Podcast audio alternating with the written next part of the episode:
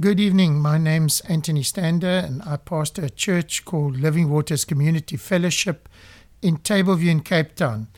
Uh, we can't meet in the week at the moment, but you can join us online on Facebook at Living Waters Community Fellowship if you would like to know more about our church and join in on our online services.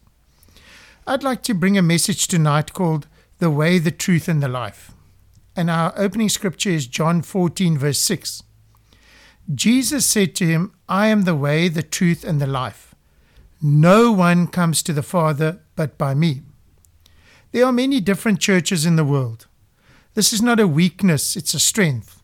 For all these different churches emphasize different aspects of the faith. Some are strong in faith, others in serving the poor, others in love, others in ministries to the sick. And we as Christians usually gravitate to the churches that we can serve the best in. So don't go to a church where you feel the most comfortable, where you've got the best chairs and the best facilities necessarily.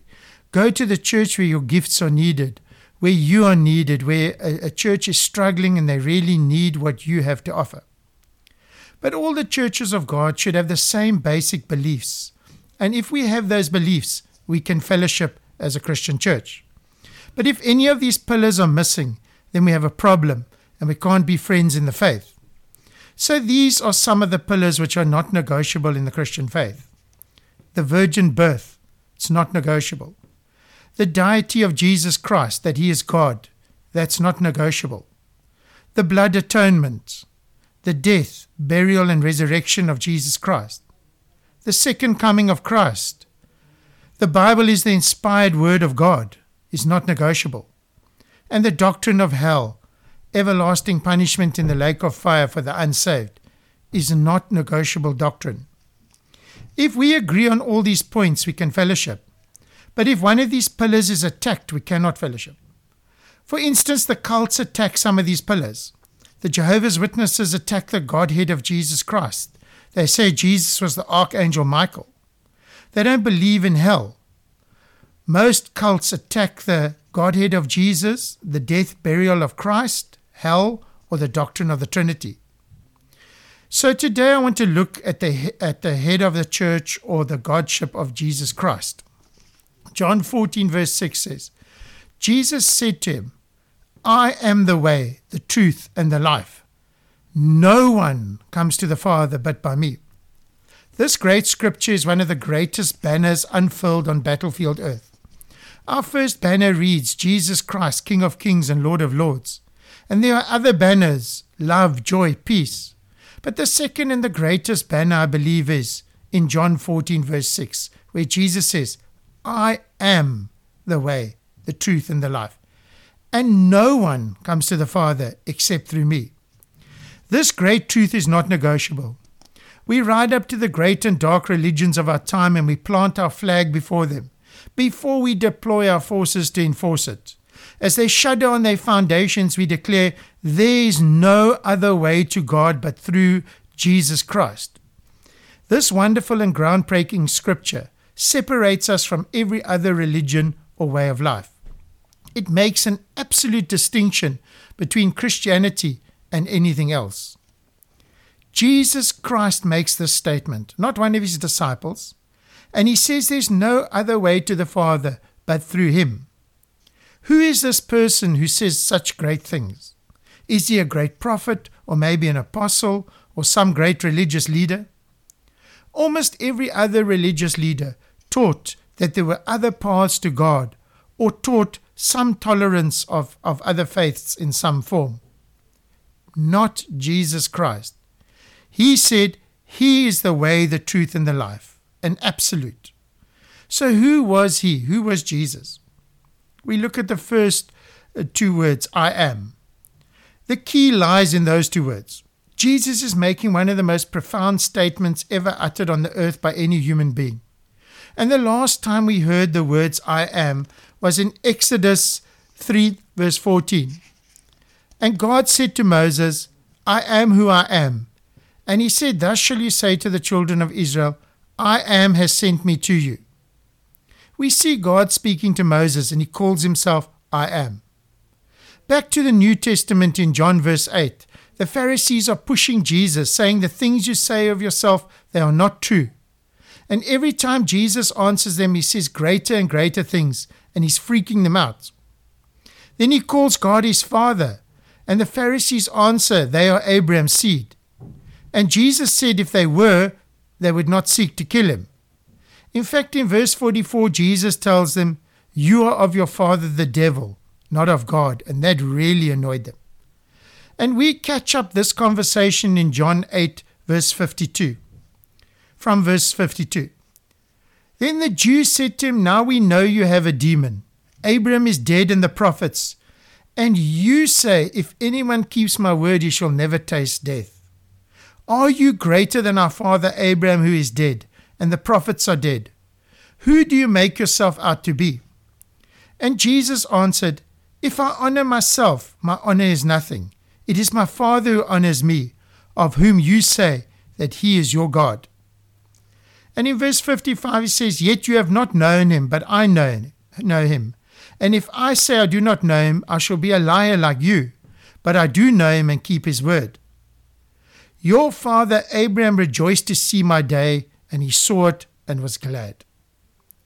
Then the Jews said to Jesus, You are not yet fifty years old, and have you seen Abraham? And Jesus said to them, Most assuredly I say to you, before Abraham was, I am. Then they took up stones to throw at him. But Jesus hid himself and went out of the temple, going through the midst of them, and so passed by. They understood exactly what Jesus was saying. When Jesus said, Before Abram was, I am, he was referring to the burning bush and God speaking to Moses through the burning bush. And they took up stones instantly because they thought that he had committed blasphemy. But we are told in Scripture about Jesus in John 1 3 and 10 to 11. It says, All things were made through him, Jesus, and without him nothing was made that was made. In him, Jesus, was life, and the life was the light of men. And the light shines in the darkness, and the darkness did not comprehend it. There was a man sent from God whose name was John. This man came from a, for a witness, to bear witness of the light, that all through him might believe. He was not that light, but was sent to bear witness of that light. That was the true light which gives light to every man coming in the world. And speaking of Jesus, it says, He was in the world, and the world was made through him, and the world did not know him. He, speaking about Jesus again, came to his own, and his own did not receive him. Can you imagine that? The God who created the universe came down to earth, and nobody knew him. Nobody recognized him. Nobody gave him the honor that was due to him. And the God of the universe walked in the flesh here on the earth. So these scriptures speak of Jesus Christ. Can you imagine how the disciples felt when confronted that Jesus was God on the earth after he had been resurrected? John 1:14 reminds us, and the word became flesh and dwelt amongst us and we beheld his glory, the glory as of the only begotten of the Father, full of grace and truth. The Word became flesh, God's Word that He created the entire universe with. He said, Let there be, and there was. The Word became flesh, and it, He lived amongst us, and we saw His glory, the glory as of the only begotten of the Father. Colossians 1 13 to 17 says, He, has delivered us from the power of darkness and conveyed us into the kingdom of the Son of His love, in whom we have redemption through His blood, the forgiveness of sins. He is the image of the invisible God, the firstborn over all creation. For by Him all things were created that are in heaven and that are on earth, visible and invisible, whether thrones or dominions or principalities or powers. All things were created through him and for him. And he is before all things, and in him all things consist. Isn't that an incredible thing to say about our Lord Jesus Christ? That all principalities and powers and all things were created through him, by Jesus, and for him, for Jesus. And he's the ruler of every throne and dominion. And it's only because men love darkness that they are allowed to continue. But Jesus, at a blink of his eyelids, can remove governments and powers on this earth. For all things, uh, he's above all things. Jesus Christ is the great I am in Exodus, our Creator, our King, and the King of the universe. Jesus, being part of the Godhead, has the right to say to the human race in John 14, I am the way. Dr. Billy Graham tells a story of a time early in his ministry when he arrived in a small town to preach a sermon. Wanting to mail a letter in those days, he asked a young boy where the post office was. When the boy told him, Dr. Graham thanked him and said, If you will come to church tonight, I will tell you how you can get to heaven. The little boy thought about it for a moment and said, No, thank you, sir. I don't think I'll be there. You don't even know how to get to the post office. There are many religions in the world claiming to be the way. I remember as an unsaved person being really confused about that until I was given a book on the book of Revelation, uh, uh, discussing the book of Revelation in the Bible. It was a book that explained the chapters in Revelation. And I read Revelations 5, verse 1, uh, and I, I gave my life to Christ after reading and understanding these scriptures. And Revelations 5, verse 1 to 5 says, And I saw in the right hand of him who sat on the throne a scroll written inside and on the back, sealed with seven seals. And then I saw a strong angel proclaiming with a, proclaiming with a loud voice, Who is worthy to open the scroll and to loose its seals? And no one in heaven or on the earth or under the earth was able to open the scroll or to look at it. Can you imagine that the angels could not find any holy man who were on the earth or under the earth or in heaven who, be, who was able or worthy to open that scroll? And verse 4 says, the apostle says, So I wept much, because no one was found worthy to open and read the scroll or to look thereon. And the writer of the book I was reading said, he, the apostle wept with a brokenness much, you know, completely shaking, weeping so much that no human was found worthy, that we were all so rotten, so fallen, so broken, so damaged that no one was found worthy to open and to read the scroll. And the writer said, the apostle wept for the human race, for us being so lost. And I, as a young man, I understood that, you know, being broken and lost myself. I knew that he was telling the truth. And verse 5, Revelations 5, verse 5 says, But one of the elders said to me, Do not weep. Behold, the lion of the tribe of Judah, the root of David, has prevailed to open the scroll and to loose its seven seal. And as an unsaved person, I read that and my heart broke. All the hardness of sin was shattered, and I knew Jesus Christ was worthy. All the other holy men had some bad stuff. One of them killed at least 600 people. Another slept with young girls, that's why he was assassinated, so his followers could hide his shame. One was overweight and taught about self control.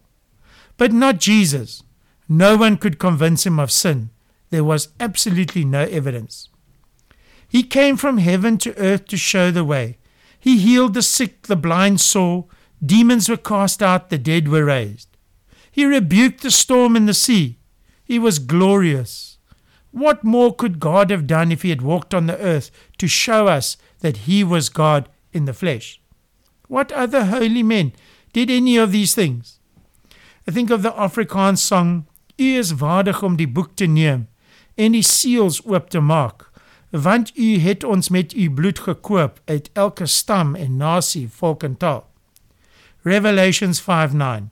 And they sang a new song saying, You are worthy to take the scroll, to open its seals, for you were slain and redeemed us to God by your blood out of every tribe and tongue and people and nation. Jesus is the way. I followed Christ gladly through this minefield of life. My life has been difficult and not easy. But Jesus has never led me astray, always been a light to my path. I am privileged to know Jesus Christ. His way has led me through trials and tribulations, but always to victory. The truth. Jesus said, I am the truth. Today, the world is full of lies and liars. People lie, politicians lie, even the characters in the soapies lie. And when G- Pilate was sentencing Jesus, he said, What is truth? This hard bitten old Roman soldier had seen it all, uh, all things across the world, and seen all kinds of different religion, was embittered and, and uh, sarcastic. And he said to Jesus in uh, John 18:38, Pilate said to him, What is truth? Is that not the cry of the whole world? And when he had said this, he went out again to the Jews and said to them, I find no fault in him at all. Meanwhile, if he'd been able to read the scriptures, he would have found the answer to his question in John 17 17. Jesus said, Sanctify them by your truth. Your word is truth. Most people today are cynical. Lies destroy us, they destroy our relationships with each other. And a re- relationship cannot be built on the sinking sand of lies. Truth is like fine china. It can be broken, it can be mended, but it can never be the same again. When we enter the kingdom of God, we embrace this bastion of power, the truth. It is our belt that holds all our armor together. I want to encourage and warn Christians that truth is not optional in our walk, and that all liars shall have their part in the lake of fire. Revelations 21, verse 8 says, But the cowardly, unbelieving, abominable, murderers, sexually immoral, sorcerers, idolaters, and all liars shall have their part in the lake which burns with fire and brimstone, which is the second death. Ephesians 6:14 says, "Stand therefore, having girded, having a, a belt, your, having girded your waist with truth, that is, having a belt of truth that's holding all your armor together, having put on the breastplate of righteousness, if we are going to lie and, and deceive and carry on like that, our armor comes loose. Our breastplate falls off. The rest of the armor starts falling off, and in the end, we have no armor at all. Jesus said in John 8:32, "And you shall know the truth, and the truth shall make you free." Truth will set you free. Rebuild your relationships and break the chains that bind. What is truth? Jesus Christ is the truth.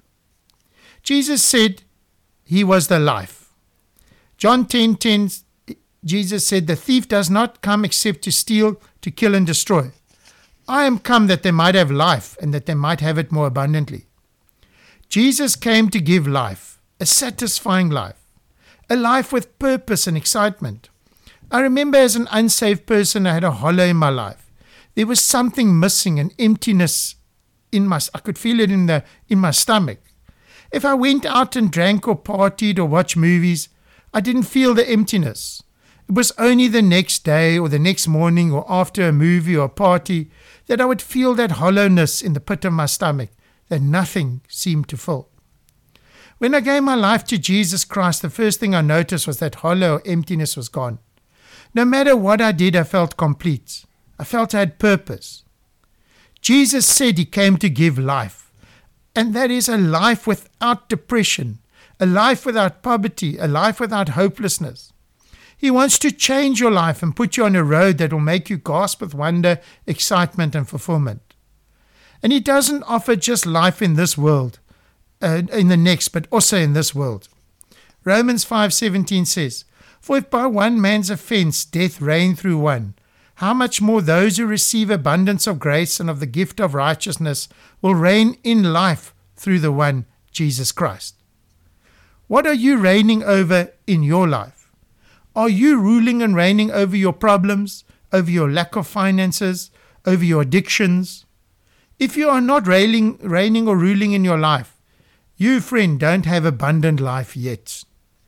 The false churches of today use that scripture to say God has promised us earthly wealth, but the disciples knew it meant spiritual blessings. As every one of them, after walking halfway around the world and struggling with poverty, would die for their faith. Abundant life is having Christ in your heart, overcoming all odds, and therefore both a rich man and a poor man can have the life that Jesus Christ offers us through the cross. And the end of that scripture in John 14 says, No man comes to the Father except through me. There's no other way to God. Jesus said it. Jesus is the door. You have to accept him as the great I am in your life. No other holy man or path is the way.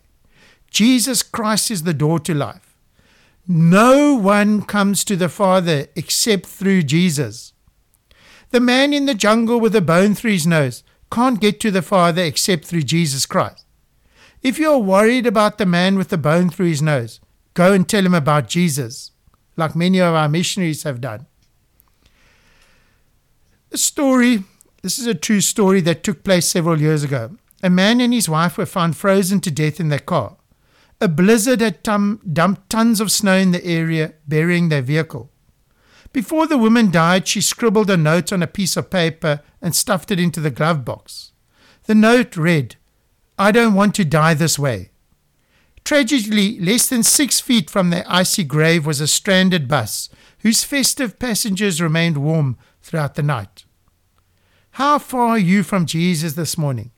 Some of us are so close, but close is not close enough. Six feet was not close enough for this couple, and 18 inches head to heart is not close enough either. And salvation has to be done God's way. We have to accept that Jesus is the only door to the Father. We cannot just be close to salvation. And then we are to follow Jesus' way, adopt the truth, and live the life. Notice the life, living the life, comes last. First, we have to go accept I am the way, then the truth, and then only the life. Have you got Jesus in the correct path of your life? First, Jesus must be the great I am, and then he must be your only way. And then he must be your only truth. You can't delve in other truths and try and find other ways.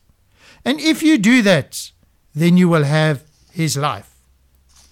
You know, today they often portray Jesus as um, a man in a cloak, and he's always got a different face. And people pray to these people, and some of them are just guys that they took a picture of, you know, and we, and we get the wrong impression of Jesus Christ and who he is.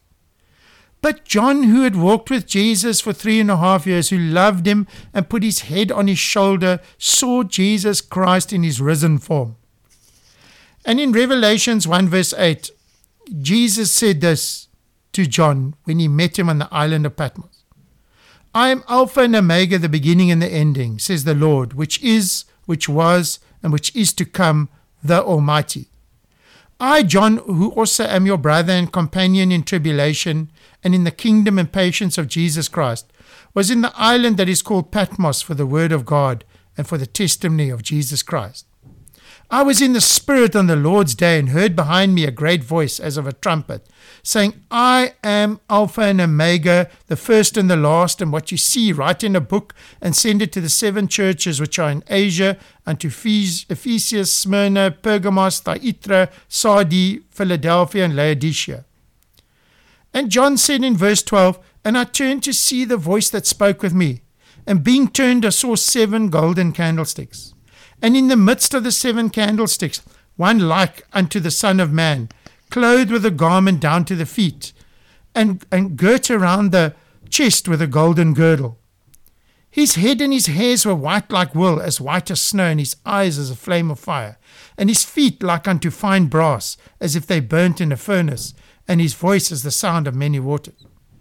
And he had in his right hand seven stars, and out of his mouth went a sharp two edged sword, and his countenance was as the sun shining in his strength. And John said, When I saw him, Jesus Christ, in his risen form, I fell at his feet as dead. And he laid his right hand upon me, saying, Fear not, I am the first and the last. I am he that lives and was dead, and behold, I am alive for evermore. Amen. And have the keys of hell and death. That is our Lord Jesus Christ in his risen form. That is who we serve, the King of the universe. Not some picture of somebody, you know, taken from uh, uh, with a human face on. We serve the King and the ruler of the universe. That is our Lord Jesus Christ. And if you need to, if you want to be saved, you need to do it His way.